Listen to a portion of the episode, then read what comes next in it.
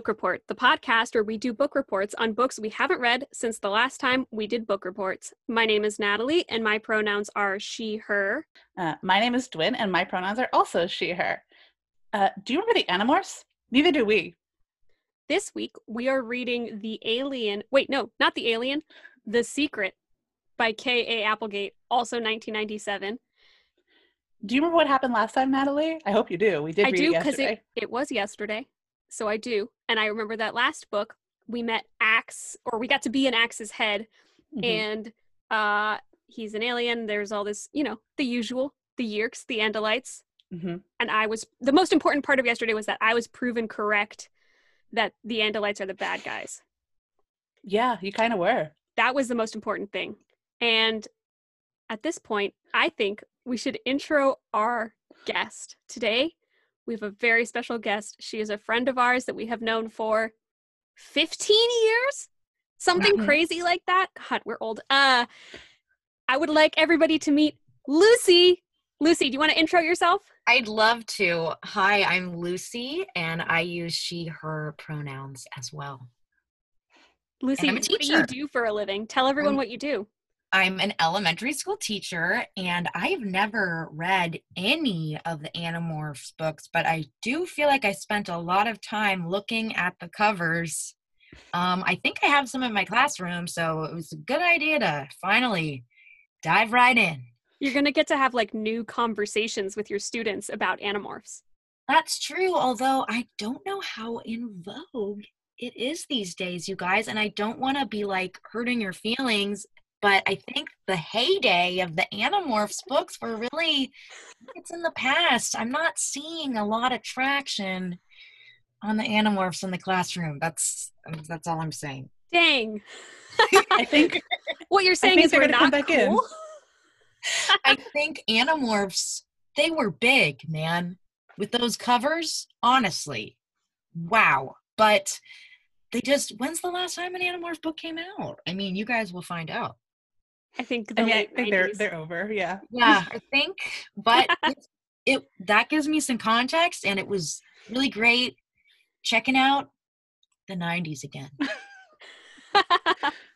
Uh, well, Lucy today wrote the book report for us, and so I'm going to read it, and then Natalie and I will grade it together, uh, which is good because I'm Natalie will tell everybody that I'm a mean grader. She's a really I mean just want grader. to say, I didn't know this was graded, and I also use Dictate.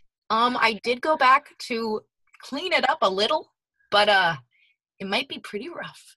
So- Okay. Okay. All right. Well, let me take a stab at this book report. Lucy's book report. So basically, Cassie is in middle school and she's a part of a group of friends that have somehow become involved with an Andalite. What is an Andalite, you may ask? Well, a very weird creature. An Andalite has the weak arms and body of a boy.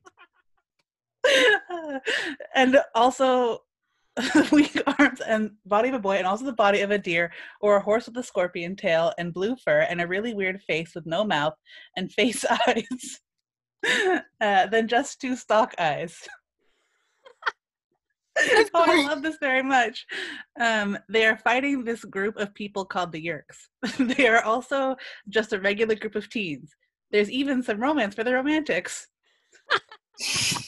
so Cassie and the team find out that the Yeerks and the controllers are going to start deforesting the forest, uh, what wherever it is they live, solely to destroy these Andalites.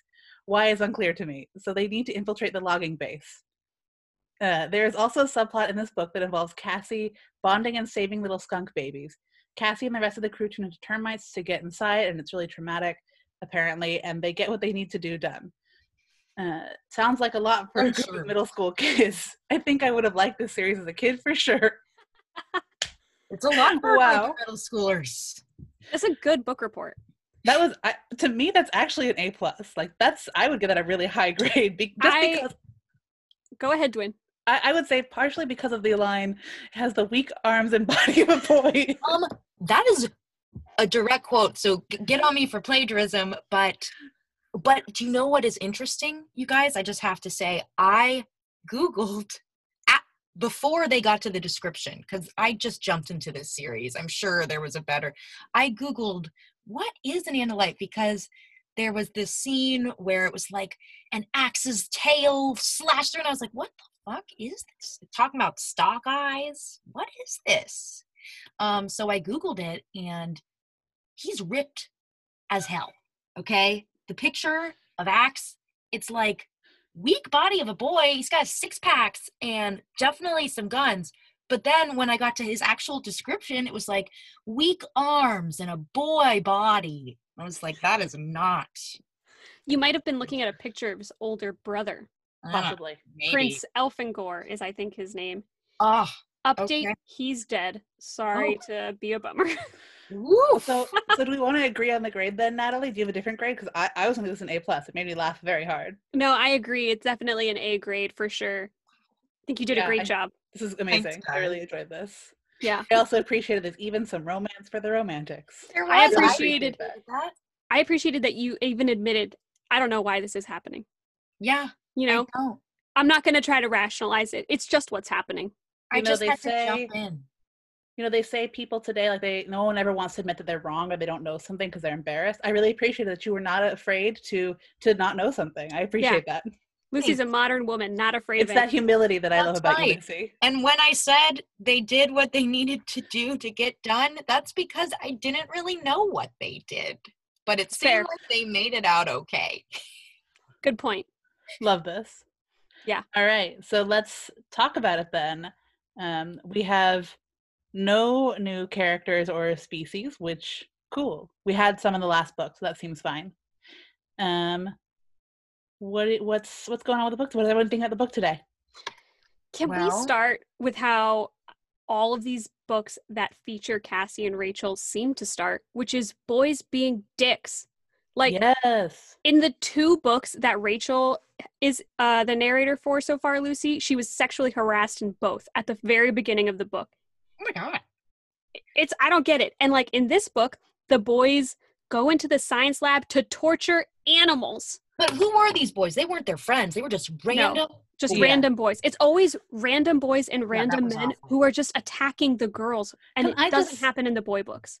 Can I just say though, uh, this is the thing about that beginning that didn't make any sense to me. So they're watching the mouse and they're trying to or the rat and they're trying to figure out why it won't go in the maze. And so then Cassie's like, I'm gonna morph. And then she's like, Rachel, you also have to morph. Why would Rachel not stay a human so that that wouldn't happen? Yeah, be on the lookout. Because those boys were definitely wrong. But also, why did they both need to morph? I don't Wouldn't think it they make more morphed sense? at all. I think it was Because- irresponsible. Yeah, she should have. She, then that way Cassie could have been like, "Oh, Rachel, I think it's the fan," and then Rachel and Rachel could have then turned the fan off, and then Cassie would have been like, "Oh, it was the fan." Like, why did they both morph? And it's I don't just know. morphing seems really dangerous to me. And there's like it's like I think not something to be messed with, in my opinion. Just coming fresh off this, I think it's like you should save morphing for the real emergencies. Well, when Rachel is being harassed, she turns into an elephant and scares the living daylights out of men. Wow. A man She tried was to kidnap halfway her. into an elephant. Yeah, a man tried to kidnap her, so she turned halfway into an elephant and just terrified him. That is terrifying. Yeah. Um how many I mean I guess a lot. How many men are trying to kidnap young women is what I was gonna say, but Yeah. I guess a lot. More than there should be, for sure. Yeah. It's just it's too much. And like, okay, in every book, they continually mention how beautiful Rachel is, I and that. I I just don't like that combination of things. That Mhm. like Rachel's so beautiful and she gets attacked and I feel like it's in a way that's like it's her fault. And I don't like it. Mm-mm. Rachel's so strong. I mean, I can't really take Rachel's character seriously. It's just like so like I can't. I can't. It's just like very typical like Mary Sue like she's tough. She's like, you know, she's got a little bit of sass, but she's beautiful So, and actually- really good at everything. I want to say though to speak to that because Natalie and I have talked. I want to say maybe in an earlier episode about how these books are told from the from the perspective of whoever is like the the person the, narrator. book's about. Yeah, like it's told from Cassie's perspective. This book, so theoretically, the way we're seeing each of these other characters is interpreted by how that person sees them, right? So True. Marco is really annoying in this book. I think more than he is in other books because I think Yeah. Cassie finds him really annoying. Um, And Interesting. so when we're seeing how beautiful and smart and strong and great Rachel is, that's because that's the way Cassie sees her. Uh, and Cassie definitely has a crush on her. I I'm just putting it out there. Cassie's Oh. in love with Rachel. With For the sure. nurturing and all of that, they were like, oh yeah, the Yeah. head rubbing. Yeah. Yeah, so she describes her like this. She says, Rachel is tall and blonde and beautiful and fearless. She's Xena, warrior princess, only without the leather. Without the leather. We must be the most mismatched best friends in history. Rachel could walk through the mosh pit at Lollapalooza on a rainy day and come out the other side looking like one of those models in glamour. I want to say Cassie's in love with Rachel. Sounds sounds like it, but she's also got feelings for this Jake guy too. Yeah, but the Jake, uh, I'm not into that. I'm into this Cassie and Rachel situation. Let me let me catch you up, Lucy, that the broad theme of every episode we've ever done is that Jake is a piece of shit. He does seem annoying. Mediocre He teenage boy and he can go. he I, wasn't. my I want. I want some uh, this the Cassie as a teenage bisexual. I'd like to see her and her Xena warrior princess uh, girlfriend go and be Animorphs together. That I would don't be really a lot more Jake. fun. Yeah that would be a lot more fun. Can I talk about why specifically Jake is garbage in this ep- in this particular Well, he seems yes. really serious all the time, so definitely not a Marco, if you know what I mean. that's that's true. I agree with that. But here are the two specific things that Jake did that I was like, "Excuse me? What?" Okay, the first was uh Cassie is expressing that like it's not good to deforest. I don't agree with deforestation. And Marco's like, "I don't give a shit about deforestation. I just don't care about the earth." And Jake sides with Marco and like basically tells Cassie to be quiet. And I was like, "You guys are you guys are dating. Like Are they Cassie, dating? that's they're like Have they secretly dating. a kiss? Have Yeah, they they're They're like like- secretly dating. like young teenager dating, where you're like sort of you dating, just but like each other? they have pictures of each other in their lockers, like that kind of stuff. they held uh, hands with their fingers interlaced at one point. Which is that's the way intimate. lovers hold hands. yeah, Yep. exactly. So they're like secretly dating, and Jake publicly disagrees with his girlfriend to side with his best friend, and then like chastises her about it, and that's not okay. No, I don't understand why they had that fight at all. I- No, I, me wrote in my notes, why were they having that fight? Because it doesn't really matter what their feelings are about why they need to stop the deforestation. They need to stop it. So I think for Cassie's character development, just to drive home the fact that she's an environmentalist. I don't know. yeah, but then why is Marco fighting with her about it? Like it doesn't matter. And why is Jake taking sides or anything? Like I would be like, yeah, uh, yep, I deforestation is bad. in Marco's defense, I feel like he wasn't like super passionate about it either way. I feel like he was just like, I don't really think about this. So whatever. This isn't Maybe. Affect me. I don't think he was like, I hate it. We have to deforest. I think he was just like, I don't really think about this. I'm like a middle school boy. Like, what are you trying to why do you have to care so much about everything? I will is- also say that that Cassie Cassie brought up the best point in that whole conversation where she was like, "How did they ever get permission to cut trees in a national forest?" That's really where they should have started. It was Um, never an- oh yeah, because the mind control. There it was. It was answered. Yeah. like that's that's the first thing. Um, and I actually wrote a bunch of notes about that because I was like, okay, I know that there are a lot of Yeerks in towns. Like probably people in charge are going to approve it because they're Yeerks, but also like.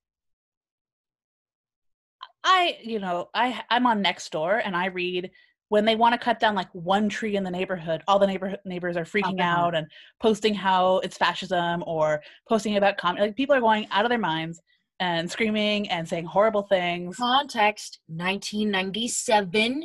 People maybe they didn't know. Maybe they didn't But, know like, what was happening.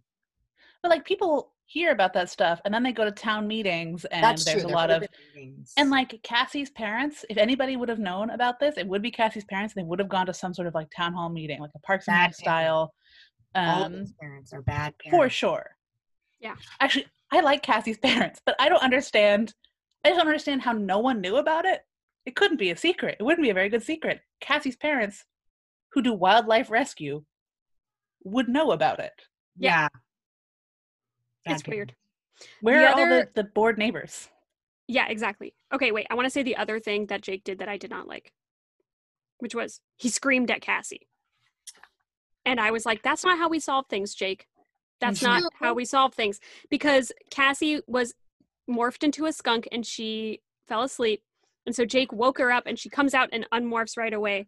Uh and like so he like rescued her, but then instead of being like I'm so glad you're safe. I love you, you're my girlfriend. He screamed at her and again sided with Marco and I was like what the fuck are you doing? Call me devil's advocate here.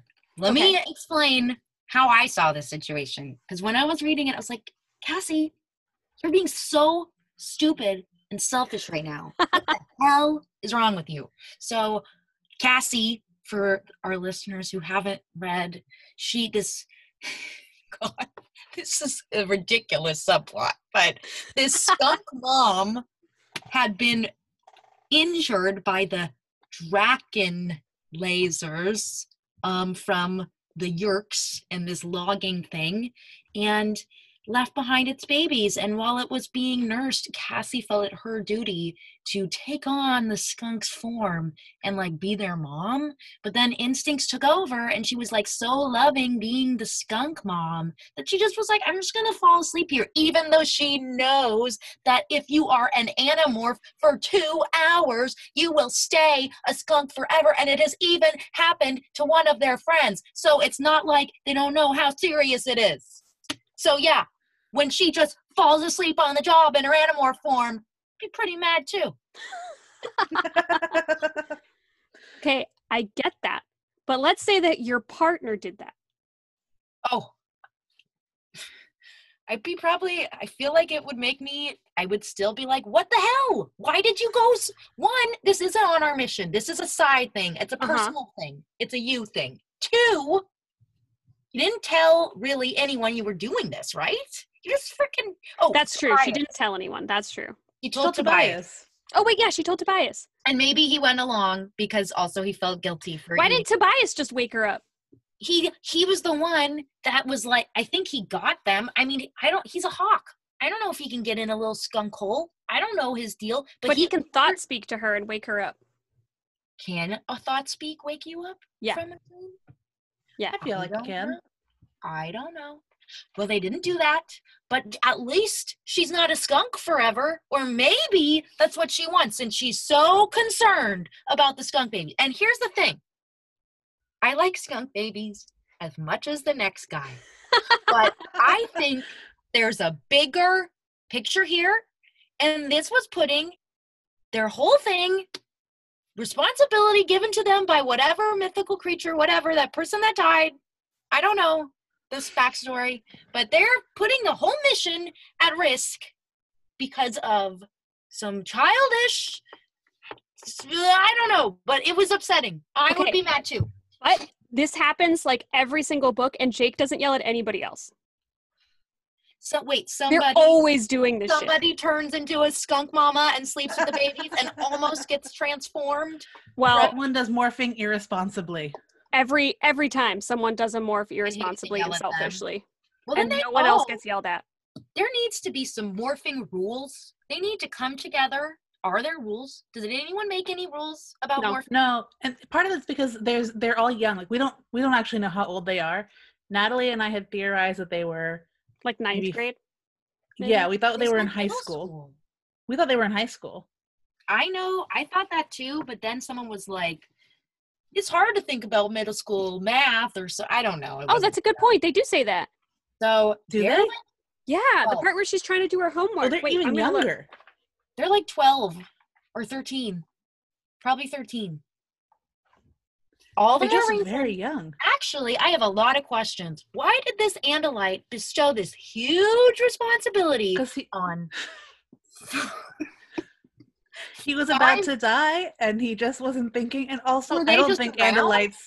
Yeah, they were. They were walking through a construction site. That's where he died. But I also don't think that the Andalites have literally like they. We know from the last book that they study humans in in school, but they clearly don't actually know anything about humans. Like they don't understand humans at all. So I don't think that they understand like, because I think Ax's supposed to be whatever the Andalite age is for that same age. It's supposed to be the same kind of level. Here's another question.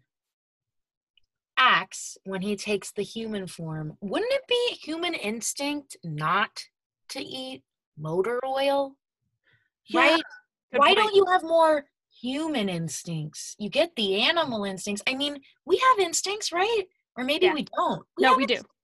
Do Why you know what he did last time? He they were in the movie theater and he crawled along the movie theater floor and ate food off the floor. I mean, aren't you smart enough to observe? You've been observing and studying humans. Yeah. Don't you It's know very what? the- strange. what? What? And I actually think it's a good way to, to segue into like one of the things we learned definitively, and we've talked about it on the podcast before. So you don't get memories of the person you are or the thing that you're turning into, but you do get their instincts. And apparently those are different. And Ax should then have a lot more self-preservation instincts because humans have like like some things for sure he doesn't of course he'd be weird about, but like it's weird that he doesn't seem to have any human instincts at all. No. Except for the attraction one, which we learned about last book, that he is attracted to humans when he's in his human form. Ooh, who's he attracted to? Uh, Uh, Rachel. Rachel. Oh, Everyone's hot for Rachel. apparently. Yeah. Yeah. yeah Okay. and another thing that we learned that I want to talk about is so we Tobias we knew had a bad family life, like a bad home life. When he went missing, we never heard about anyone reporting him or looking for him, like nothing. And we were wondering about that. Yeah. And so we heard in this book, for sure nobody did. Now, I wrote this as a note when I was reading that I wanted to ask you, Lucy, because I believe that, like, I don't really believe, but like theoretically, I guess his home life is so bad that his aunt and uncle, I think is who he lived with, they Yeah. wouldn't notice and they didn't report or whatever. But if you had a class and a student suddenly just stopped coming to class, would you say something to somebody or would you just be like, I guess they're gone? I guess here's my theory on this. No, there would be letters, calls home. Absolutely. Would be like, where is this kid? This kid is. But after 10 missed days, they would be dropped from the. If 10. Ugh, the word for all together. Consecutive. Thank you. 10 consecutive days gone. You're just dropped off the class list. Hmm. But like, it's not like you, like you wouldn't, you would notice that. Yes. It doesn't seem like there's been anything in school. maybe i mean i don't know if we'd put in a missing persons report we'd probably assume if, especially if we weren't getting responses back from parents from calls and letters we'd probably just assume they changed schools which happens sometimes without like a li- but they i don't know i mean it's more something they would know in the office but Would you I know. ask? to be i could to be devil's advocate it's like maybe his uncle and aunt don't really care about him and they're like he just ran away and whatever We also know though that like um some of the teachers are Yeerks. So it's Mm. also very possible that like because we know the principal of the school is a Yeerk Oh. and some of the teachers. That's true. So true. it's also very possible that that Yeerk straight up just doesn't care. that's I just, very true I just find it surprising that the teacher didn't, didn't even ask his friends, like, "Oh, have you is Tobias okay?" Like, I don't know, i'm sure they would but also kids are stupid i'm like i don't know you know you but like, can't it doesn't seem like they were ever asked. No one asked these kids who were clearly That's friends with. Tobias. i mean like- it would be it would come up it would definitely come up i mean Yeah. that he was missing Yeah, it's weird. But people go missing The the like broad theme also of this town is that the adults, Yeerk or not, are irresponsible. Like Mhm. none of the kids are adults too handle things well. no this one is handling things well Yeah. no one Yeah. Pretty much. God, it's so depressing that nobody reported him missing. Yeah. And now he has that's to just bad. Skunks. What's depressing to me is that Cassie stayed in that skunk form for almost two hours, really putting her whole team at risk. That's what's depressing to me. Boy, you'd get really amped about some of the other books, Lucy. There's so much irresponsible morphing. Uh, well, I should don't we think talk have about? me to be an Animorph. I'd be like, oh my god, this could be permanent. I'm never going to do it ever. uh, should we talk about what the hell they were actually doing? Okay. Um, The plan made no goddamn sense. No. No. The I have no plan was okay, they learned that the the deforestation is happening through bureaucratic means. There's a council that has to vote on whether or not the logging project can proceed. And so their thought is not why don't we go to a town hall meeting and see who these people are and if they're yeerks? Their thought is let's infiltrate the log cabin where the logging operation is happening because surely those people are inside of the log cabin. I just, I don't get it. I mean, It I didn't think make a lot of sense. the whole thing, and then it's like you had to change into so many different animals to get over there. Like, why couldn't you have changed into like some flying thing? Yeah. A flying insect, even. Why did you And really Then a termite. It really relied on them being able to get into a room where they could morph into humans again. Yeah, And they had no idea they'd be able to do that. Yeah. They could have been stuck as termites forever. They also didn't know, like, for all they knew, that was just a storage shed. Like, they have no idea what's inside they couldn't there. see. They couldn't see, and the termites' instincts aren't about clearly aren't about the mission. Yeah. Clearly, we can talk about how weird that termite experience was, and everyone hated it. I guess. Yeah. Oh, yeah, it was a bad time. I gotta say, I made a note in my in my notes that they just should not do bug morphs anymore because Don't. every time they turn into a bug, it's like they have no mind. It's disgusting. It's horrible. They're always super traumatized. Ants, cockroaches, and termites at this point, and flies. And flies. Yeah, and flies. It just seems like the bug ones traumatize them in a way that other animals do not. So Yeah. I think I vote, and I know this is not going to happen, but I vote that they stop doing that. Right. right. Yeah. They just seem so traumatized, and like that makes sense because that like bugs having like a I guess a hive mind Hive situation. mind. I guess that's a thing, but like they know it's going to be bad, so stop doing it. And then the other thing is they talk a lot about how like the first time they morph into something, it's the hardest because they don't know anything about it. Why don't they ever morph into that thing elsewhere and like Right. practice it one time? Trial run Just like make sure that know everything works. in Ah, the yes, the legs move like this. Yeah. It really bothers me. And I also want to say it seems really wild that the Yerk's force field is so terrible that a literally- It was like if a branch had fallen, it would have blocked the force field. What kind of force field is that? And also, what are the rules of what what can do that and what can't? Because how can like a pine needle make create a shadow, but like a person couldn't walk through it? Like I don't understand that. Yeah, My makes no sense. question was how much research did the author do on these animal transformations?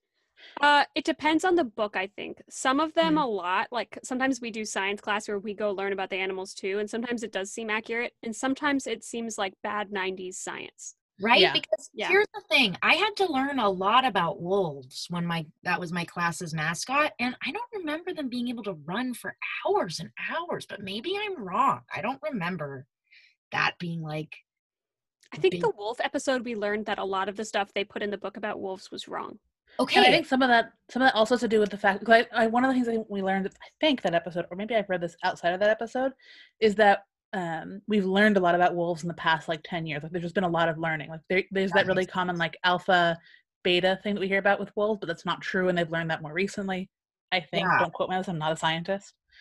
Um, but like it sounds like there's also some of the stuff is out of date because we've just learned more about how these animals are in the past Do we ten think years. do we think this experience of termites as true hive mind, they literally just do what the queen tells them is true? Well, it makes sense. Like the fact that they blew up the queen, they really did just like bust up their whole lives. Like, what are they gonna do now? I, that kind of makes sense to me, but I don't actually know. Like I don't know. that kind of tracks in that like you you hear about things like and this is about bees, but like when bees when the queens die in a colony, the whole colony just collapses. Mm, yeah, I feel that like what the same thing. that's I- true. I just said that that may not actually be a true thing that I just said, but I feel like it's a thing that like you hear about bugs with a, like a queen, yeah, maybe. but I don't know if someone who's listening knows about this. I don't. I- I'll be honest. I don't want to read about termites that much. I'm not. Wasn't strongly uh, compelled to get on Wikipedia and learn about them. Um, I but also if don't want to search termites because then eat all my ads will be for exterminators. They Yeah. were So about eating poop. I mean, I get it. It's just insect poop, whatever. But they made it seem extra gross in the book. Yeah. yeah, uh, if someone who's listening knows about this and has some science about this they want to tell us about, definitely send us an email. Um, I'm not going to research it, but like if someone has information, please share it with us. I'd be curious to know. But like, not Wikipedia. I'm not going on Wikipedia to read about this. That's too much work. Yeah. And like, the I, I just will yuck. yeah. But if someone knows I, I'd be curious to know about hive minds and insects. Yeah, but Yeah, but minimal pictures. No. Well, so we didn't really talk about it, but what happens with the termites is they become termites. Once they enter the force field, they're like sucked into the hive mind and they have to do what the queen commands and they have no control. Like the the termite instincts win completely and their bodies are moving. Yeah, Yeah. they can't do anything about it.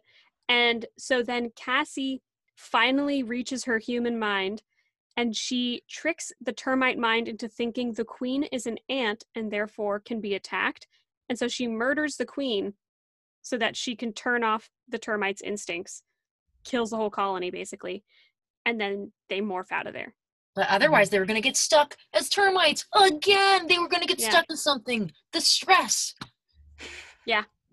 I actually found like sometimes these books, some of the writing I don't always totally love. And then some of it's just because I think it's written for a younger audience. But I actually found that writing very effective. I thought that was really like Yeah, it was pretty scary. exciting and was scary. Um, and like sometimes I'm like, oh, I know what's gonna happen, but I was like, I genuinely do not know what the hell they're gonna do. Yeah, truly, me too. And like she morphs while she's still in the wood, which is Yeah. crazy, and like almost dies from that. Like, Yeah, it's, and then she has a panic attack where I was like, "That's very real, Valid. well Yeah. written." Yeah, yeah, I found that really effective um, and like compelling and exciting. And a lot of time because but previously we've seen them morph into things, kind of lose their minds, and then kind of come back to themselves, but it takes a minute. Um, seeing them absolutely not be able to come back to themselves, like they were not going to be able to survive if Cassie didn't do that. I've done that. That was and that made it made it really exciting. Well, the other thing is, I did pick up on this. Is Marco was like, "Finally, you get to be crazy like the rest of us," you know. Or so I guess maybe Cassie had been keeping it together, and this was her moment. She's kind of like the cool, calm, collected one. yeah. She's Like, She's if like, I was gonna pick a most leader, I would pick her. yeah, she's really competent and like, like clearly she researched the animals ahead of time. She was like, "Ah, I will be this animal. I should know a little bit about them." You know, like, God. yeah, she, she's a pro. Yeah, she's definitely the, the cool, calm, collected one who probably should be in charge of them. Yeah. Cool. Should we go to study hall? Yes. Uh, yeah, let's go to study hall. All right. Our first study hall class is proposed by Lucy, and it is lunch break.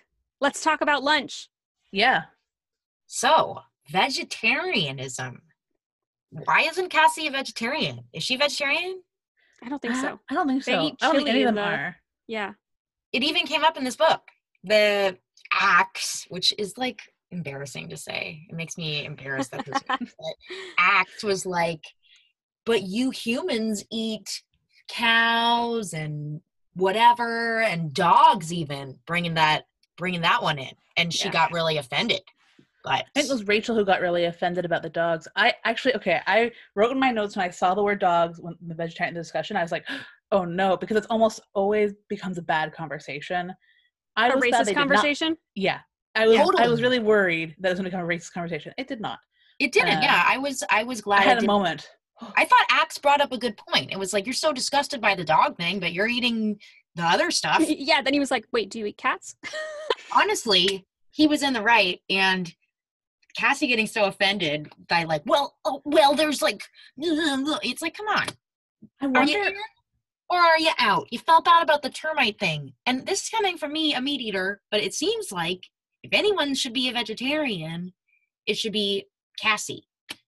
Well, Yeah. I actually don't like right now they've only morphed into things like bugs, disgusting, and then like large animals. Like no one's morphed into like a cow or a sheep or something like that. I wonder if they do in the future morph into like a typical food animal for Americans, if that makes it harder for them to eat meat in the future. Because I don't eat meat. Um but like I don't I don't care if somebody else does, but I would imagine if I were someone who ate meat and then I was able to turn into like a pig and experience their life, experience their instincts, experience like I think that what I what I understand about pigs is they're very smart. Yeah. Um would So would that make it really I would imagine that would make it really hard for me to want to eat them because I've experienced being in their bodies or like being with other pigs. Yeah, I wonder if some of them will become vegetarian in this book as just like a subplot. I think some they're setting up maybe Cassie. Maybe this is setting something like that up. But I mean, I also thought um the hawk, what's his name? Tobias. Tobias. Tobias, made some valid points about like, okay, Cassie, sorry. At least he told you where the rest of the raccoon babies were. Like he did that to be nice, and he's just living his life. Like Yeah. he He, has Yeah. birds gotta eat. He's a bird boy. He doesn't. He has to be alone by himself all the time, and he doesn't get to be with his friends. And the least he can do is fly around and f- get some dinner. Yeah. Well, and he made the point that like, is it any better eating the mice that like the frozen mice that they buy from their supplier? Like, it's kind of the same thing. Yeah. Um, Well, I also remember so when Tobias became a hawk, he didn't hunt for a long time and he would go eat like human food in Jake's room or something. But eventually he was like, this isn't going to work. I have to hunt. Like, I'm a bird. I have to. Yeah, and I don't have a human body. Yeah. I'm not supposed to be eating broccoli or like whatever. I'm Exactly. supposed to be eating like forest animals. So it seems like Tobias has come a long way because he was having a whole thing about that, about like, who am I if I hunt? But now clearly he's like, look, I got to hunt. It's a food chain. It is what Yeah. it is. yeah, I'm I'm just very curious to see how this food thing plays out the longer we go because that the longer we go, the more likely it is they're gonna morph into like a pig or something like that. Yeah. I have a question. Yes. Uh, what does Ax eat in his form as an Andalite? We We just, learned this. learned this. What is it? he he eats through his hooves Ew, when he ew. runs. Wait a minute. What the hell? There's no mouth. There's no mouth. There's no mouth. So when he runs, um, he his hooves crush the grass, and like he's able to like get the nutrients from the crushed grass. What? What in the world? Up through his fucking legs of his I- body? Are you Yeah. kidding me? I do have a and he question can though. put his hoof in like water and that's how he drinks I do have a Are there question though tongues on about the bottom of these hooves? unclear. We don't know a lot about that about that part. Well, I do have a question about Ax and eating though. So he eats by running, and he gets like the hooves food thing. ew. Does so he eats a lot when he's a human. Like he just doesn't stop eating. Does that make him full when he's an Andalite? yeah like how And does I wonder that also- Also, if one of us drank motor oil, we would definitely be very, very sick. Yeah. Like, and not like maybe a couple of days from now, but like today we would be very sick. Like oh, I right know now. the answer. I know the answer. When you get hurt in not your regular form, if you transform back, apparently all of the bad things go away. true But does that mean that also like anything you consumed, like I don't understand how is he full when he's an Andalite because he ate when he was a human? Well, eating doesn't seem satisfying as an Andalite. Frankly, It doesn't, and they Yeah. don't have taste at all. Like Andalites don't have any any sense of taste. So like, as a human, is he just eating for pleasure? also Ax reminds me of like um you know like sommeliers how they like Yeah. notoriously lick things so that they can describe wine better like that's what he reminds me of he's just like wandering around licking things so he can be like ah this popcorn tastes of motor oil This is weird. It's making me hungry now. I'm like, what do I? I need to go lick something. Gee, I want to say last book he is described. Oh, he ate the box the popcorn came in, and I want to understand that too because I couldn't do that. Like my teeth are not designed to properly eat a waxed cardboard thing. Mhm. I don't understand he's po- how he's capable of eating this stuff. Does he like partially morph in some better teeth? I don't understand. i think i'm gonna make popcorn today guys Oh, that's this a good idea. I all was thinking that too. Eat it with my weird hooves. Yeah. Just like run spread it around on your floor and then kind of run through it. God. yeah it's a whole thing Um, oh my god! If Ax did that, would he get popcorn? I'm just curious. i don't know I bet he would. Oh yeah, it seems like a. I'm what I'm envisioning here is kind of like an elephant snout, but but for I think it's I think it's more like okay, you know how like we eat food, it goes through our digestive system, and as it's like going through our intestines, there's the little cilia, right? And they Uh-huh. just like things go past, and they just kind of like Yeah. pick it up. I Move it think that- I, I'm picturing that his hooves are like horse hooves, but on the bottom it has like microscopic cilia or whatever, so that like as he runs, it's like whoop, like it just like picks up stuff. But here's the thing: when we're eating, we have gravity, right? That Yeah. has to go up. True, It is a lot more work. it's a good point. And does he poop? Unclear. Does he Don't have a know. butt? I wonder Unclear. how much calories of grass under that needs to tail? have? Yeah, right? He like he has a huge body. He must need a lot of calories. Does he have genitals? Unclear. Unclear. We okay. Last book I talked about how I really want to know more, more about Andalite sexuality because we don't have a lot of answers. Yeah, we the have more I'm idea. thinking about the about their weak boy bodies, um, I I really want to know if Andalite. Yeah, wait, I Other want to read the description because I made it in my notes. Okay. I have two things. First, Ax stood nearby. His two stalk eyes moved continuously side to side, peering into the dark woods around us. His two main eyes met my gaze. And I was just like, what? And then here's another description sort of like a mythical centaur. His upper body is like a boy's. He has weak looking arms and a head with two movable stalks on top. I mean, weak arms. A weak, Weak. boy. Ugh. Not an attractive picture. No, No. we hate a weak man. They're just saying weak. I just am, and so different from the picture that I Googled of an Andalite where it was just so not weak boy. I'm gonna see like what that picture is. it's Hold like on. a I'm gonna find it. sexualized We can post it on our. Instagram. with a scorpion tail. I just want to understand how much running through grass must he do in order I to feed that this body? one, that that one.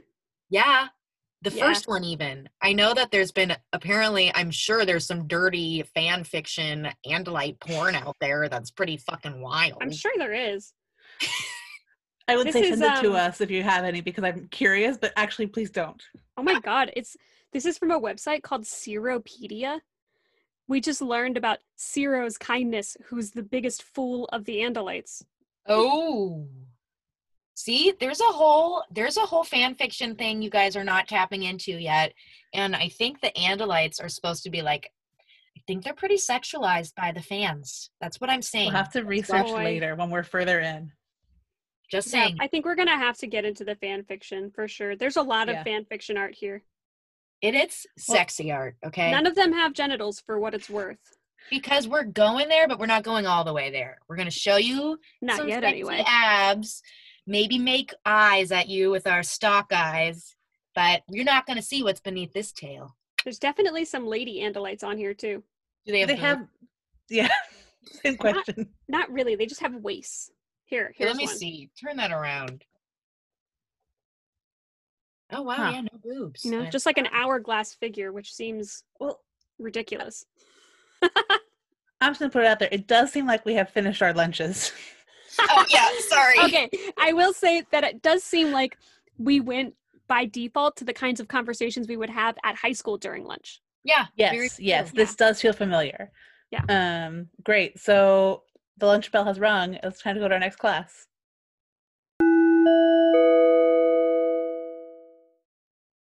Ethics class. Yes, we had a lot of ethical discussions in this book. Uh, and I think the big one is the value of life. Uh, Cassie seemed really bothered and upset about this, which I think is pretty valid given Think how much killing they're doing. Or pro-choice. I don't I- think I don't know. I don't know. I could I guess I could see both ways. I but go- but she kind of seems like she's just stuck. She's like, I don't Mhm. understand. Like, you know, Tobias has to eat. The food chain matters, right? And like she knows animals and nature, food chain matters.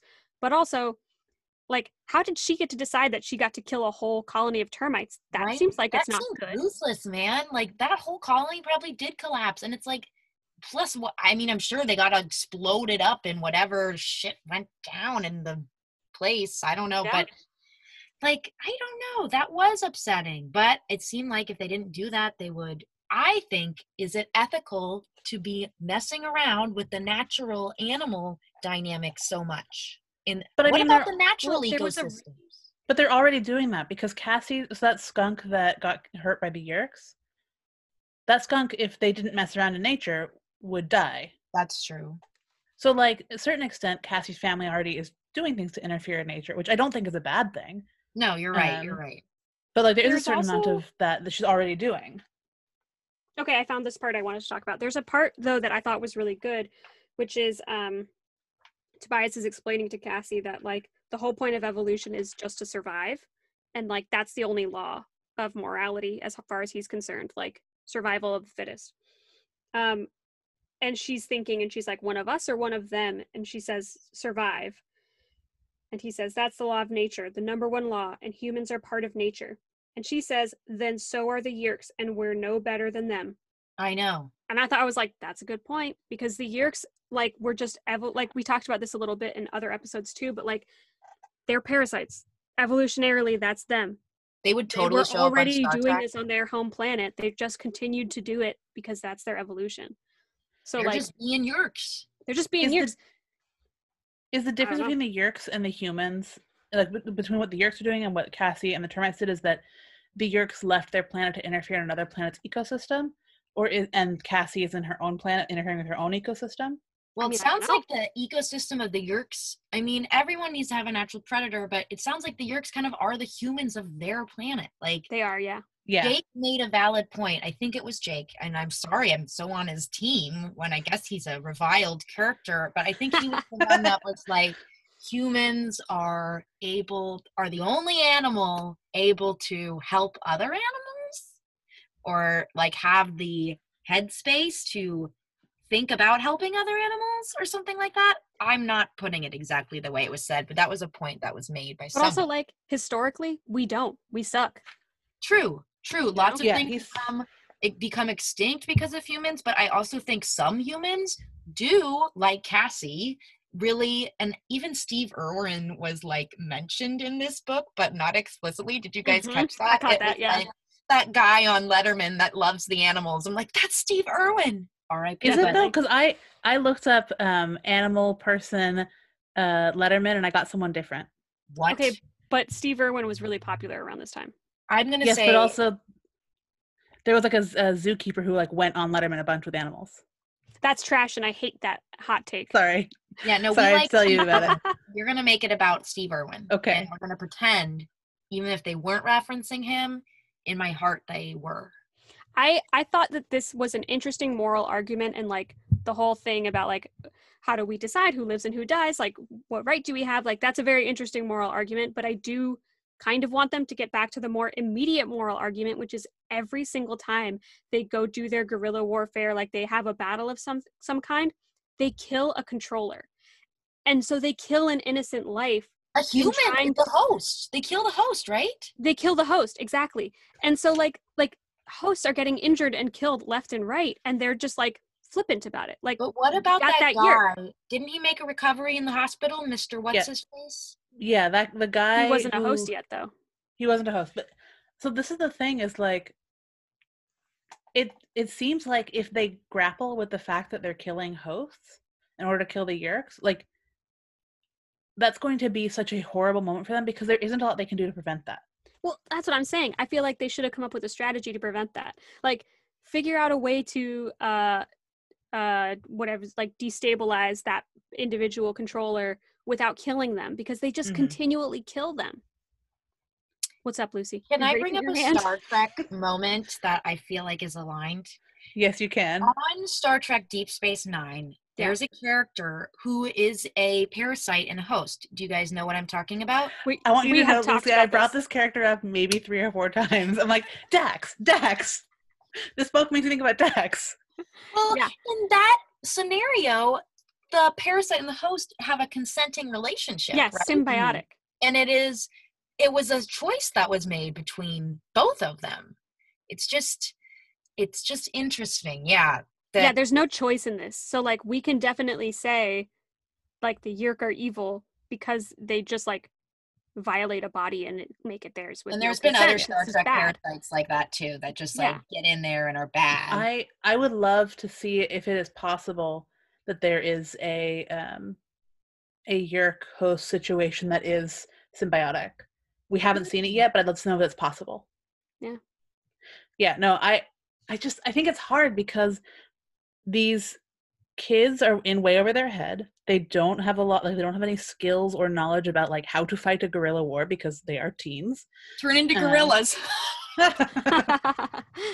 um but i i think it's hard because they i don't think they know how to destabilize the host and it's not even like Ax is going to be able to help them with that because Ax doesn't know either Yeah, why does Ax not have any more inside information? He's the alien. He's the person that brought this all upon them. He's I'm a teenager too, He's very Yeah. young. Yeah, he doesn't That's know why a he has weak arms and a Probably. boy body. probably. Not a man yet. Yeah, he's just a boy, not yet a a man. yes. Yeah. Uh, yeah, I don't know. It's a tough thing. I'm sure we're gonna see more of this debate about the value of life and like, like who, who dies in these situations. I'm oh sure my we're gonna see debate come Do you up. think up one of the again five again. will die? Probably. Oh, that's. I think it's gonna have. I don't. We we don't know, but it does seem like there's a strong possibility. At least I, I think even if it's not one of the main characters, I bet someone close. to them will Tobias is gonna go first. They don't need that bird around. It'll be sad. Like Tobias Jake's, is gonna go f- Jake's brother is a controller. I could see him dying. Yeah, I be could see a parent.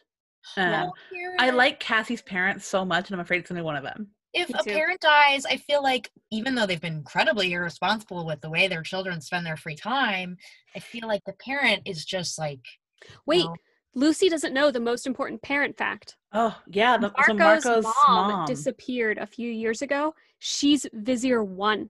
She's top she's like the top Yeerk controller. So they have to care about the host because Marco's mom is one. They're not just going to kill her. That's Exactly. that would come in. Yeah. So that's a whole thing. That happened and then it was immediately forgotten about. Like it disappeared. I we i'm sure it's gonna come back up. It's, there's no way it doesn't. Yeah. What are the books from Marco's point of view like? He seems like a nice he's guy. he's sad. Yeah, he's very depressed. Yeah. He he's was a sad I would huge say defense mechanism. Yeah. I would say like his books and Tobias's books are the ones that are the most sad. Yeah. Because they're both dealing with some really big questions. Like Tobias's book was all about like what is the nature of humanity, and Marco's book was all about like dealing Grief. with grief and how it can just destroy Wow. your life. What themes? Okay, on the outside too, as a teacher and former person that would never read these books as a child, but would just like really look at them at Barnes and Noble because the covers were so weird. I had no idea Us too. they were this political or brought up so many philosophical questions. I have more respect for the series now, I think, than I did going in. I thought it was just going to be like, oh my god, mighty morphing time. I mean, that's what we thought too when we made this podcast. And then when we were Yeah. surprised to learn, uh oh, it's serious. Yeah, I think we've said a couple episodes that like we both expected it's going to be goofy and silly, but actually the writing is pretty solid. Not all the time. I think there are parts of it that aren't, but I like did find a typo. you did find a typo. I did find a typo. I just want to say, I'm going to point it out. Let me bring it up because I mean, this was edited. It should, okay.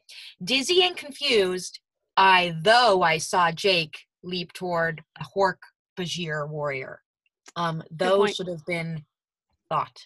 that's a good Mhm. point. But yeah, I mean, I think we've both said that like it's pretty good. Like it's actually and it deals with a lot of pretty grown up topics in a way. And mm-hmm. it's also a lot darker than I remember. I don't think I remember the books being this dark. It I- seemed like the fact that one of the five that you guys think that one of the five could totally go is like, whoa, they're playing with the readers' hearts, man. They Like, are. Yeah. I mean, Those I good- didn't read these books when I was a kid because I was afraid of them because the covers were kind of scary. The covers were a lot. And I think my instinct was right. I think I would have been really like I would have been upset by these books as a kid. Oh, that termite thing. I don't know if I was like a big, a good reader, so I feel like I would have picked it up when it was too young, or Same. I was too Mhm, young, yeah. and I would, I would have picked it up as like an eight-year-old, and, And been that would have been too "What? scary. Yeah. What? Yeah. Like literally when Harry Potter came out and I read book 2 and there was a snake involved, I couldn't read it for years. Like I Oh my read it God. too young and I was too scared. These books would have freaked me out. Book one, I remember like, oh my, it was nighttime when I read it. It was Yeah. late, and I was terrified at the scary. end. Ugh. Yeah. Would you have been scared, Dwayne? Uh to read this book. I, re- I read them as a kid. I don't remember being scared of them. Of You're course you did. This makes a lot of sense. Yeah. Of course you did. Yeah, They're that really tracks. political. I am very political. That's right. I was reading. I read American Girl Dolls. Me too. Those are good. Good stuff. I'll have you back on when we read American Girl Dolls for the podcast. Oh my. we- I had a Kirsten doll. I read all. I mean, I read all of the books. I think for everyone, but I know a lot about Kirsten's life. We'll have to think about that for the future. Lucy, do scholastic book fairs still happen in schools? Well, at my school, the past several years, we hadn't had one because it's a lot of work. And the PTA mom that did it was like, I am sick of doing this with no help, and no one's helping me. So we didn't have one for two years Wow. until last year. I, a really great helper, um, started it up. A parent of some kids that were in my class, and they got it going again, Cool. which the kids were really thankful about. That's good. Because, yeah, Scholastic Book Fairs are so much fun. It really was cool. And um, I got a bunch of books. It was during parent teacher conferences. The kids were super excited. They get most excited about the stupid stuff they sell that's like, look at this eraser. Look at this keychain. Look, this is an invisible pen. I admittedly I did too. I mean, I did too. But I mean, I bought a bunch of books, but I also bought a bunch of stupid erasers. and that's, oh, the erasers I've taken away.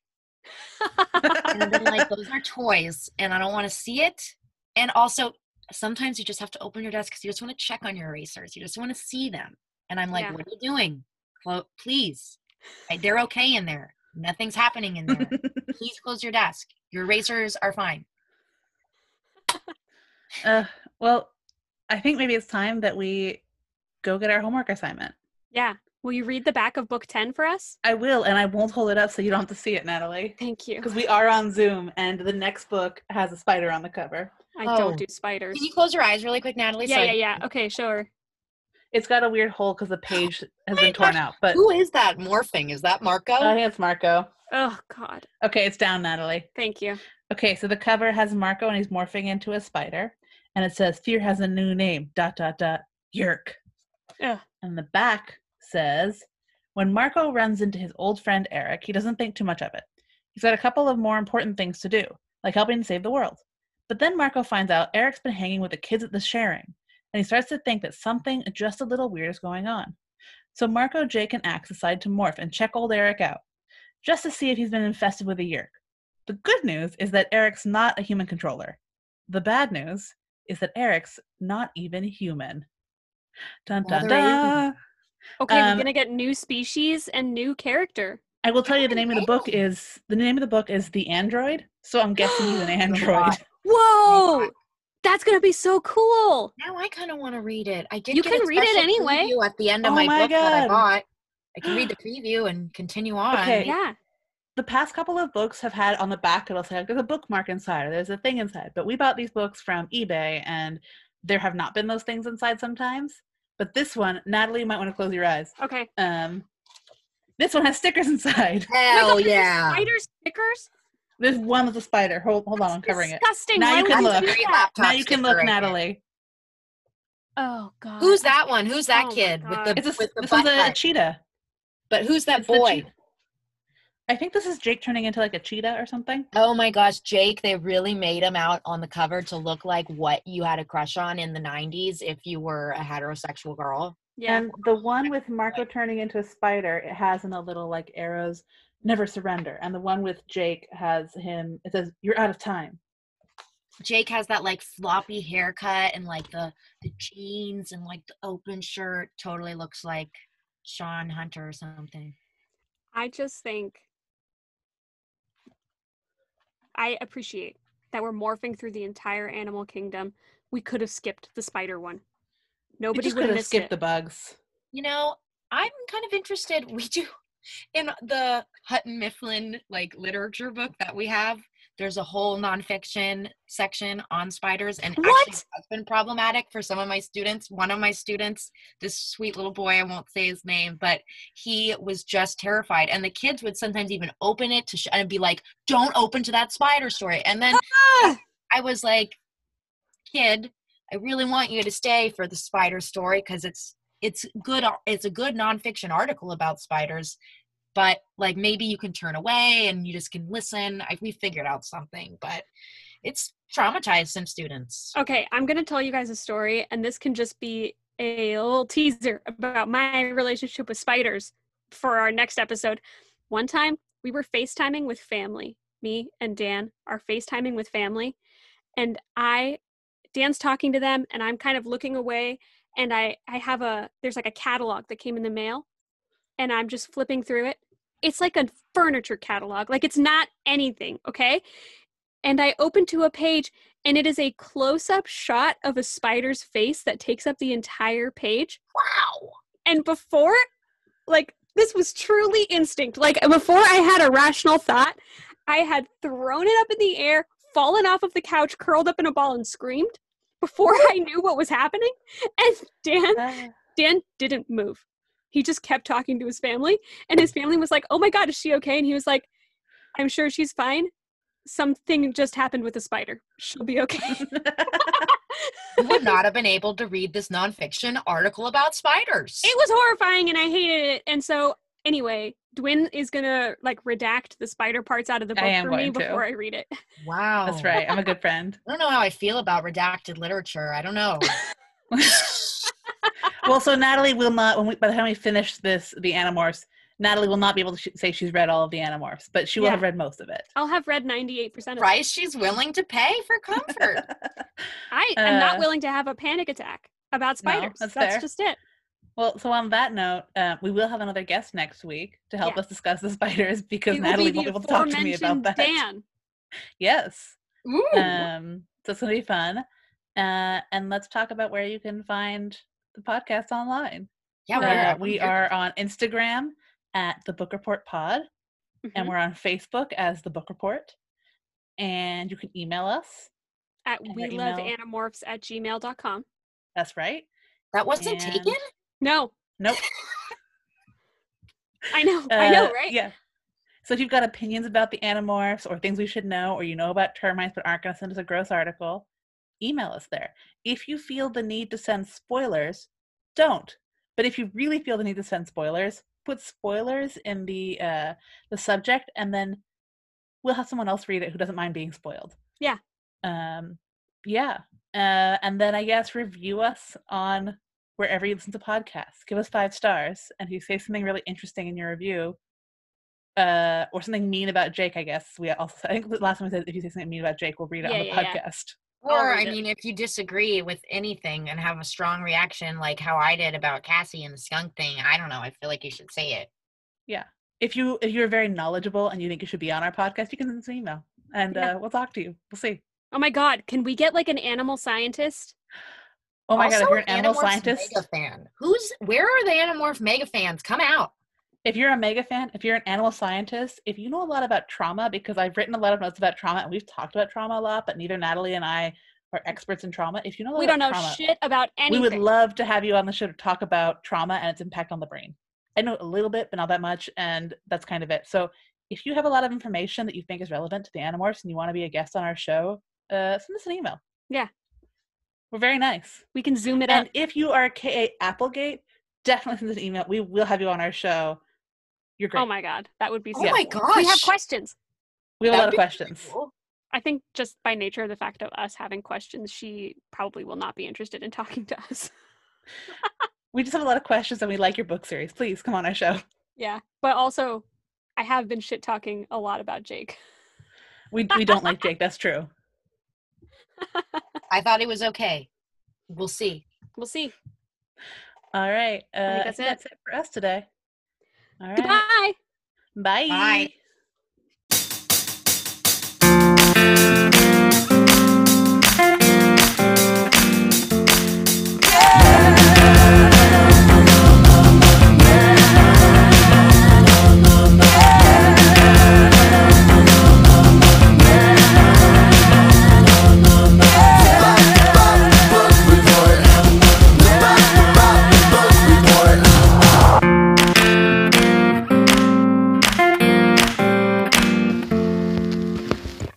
I don't want to close the closet door all the way because it gets stuck and I don't want to be trapped. Oh trapped. no. And there's Yikes. literally not a doorknob on this side. So What? Okay. it's like flat. I can't talk about it. I'm Okay. Lucy is taking her life in her own hands for this podcast. right. Our listeners should be grateful.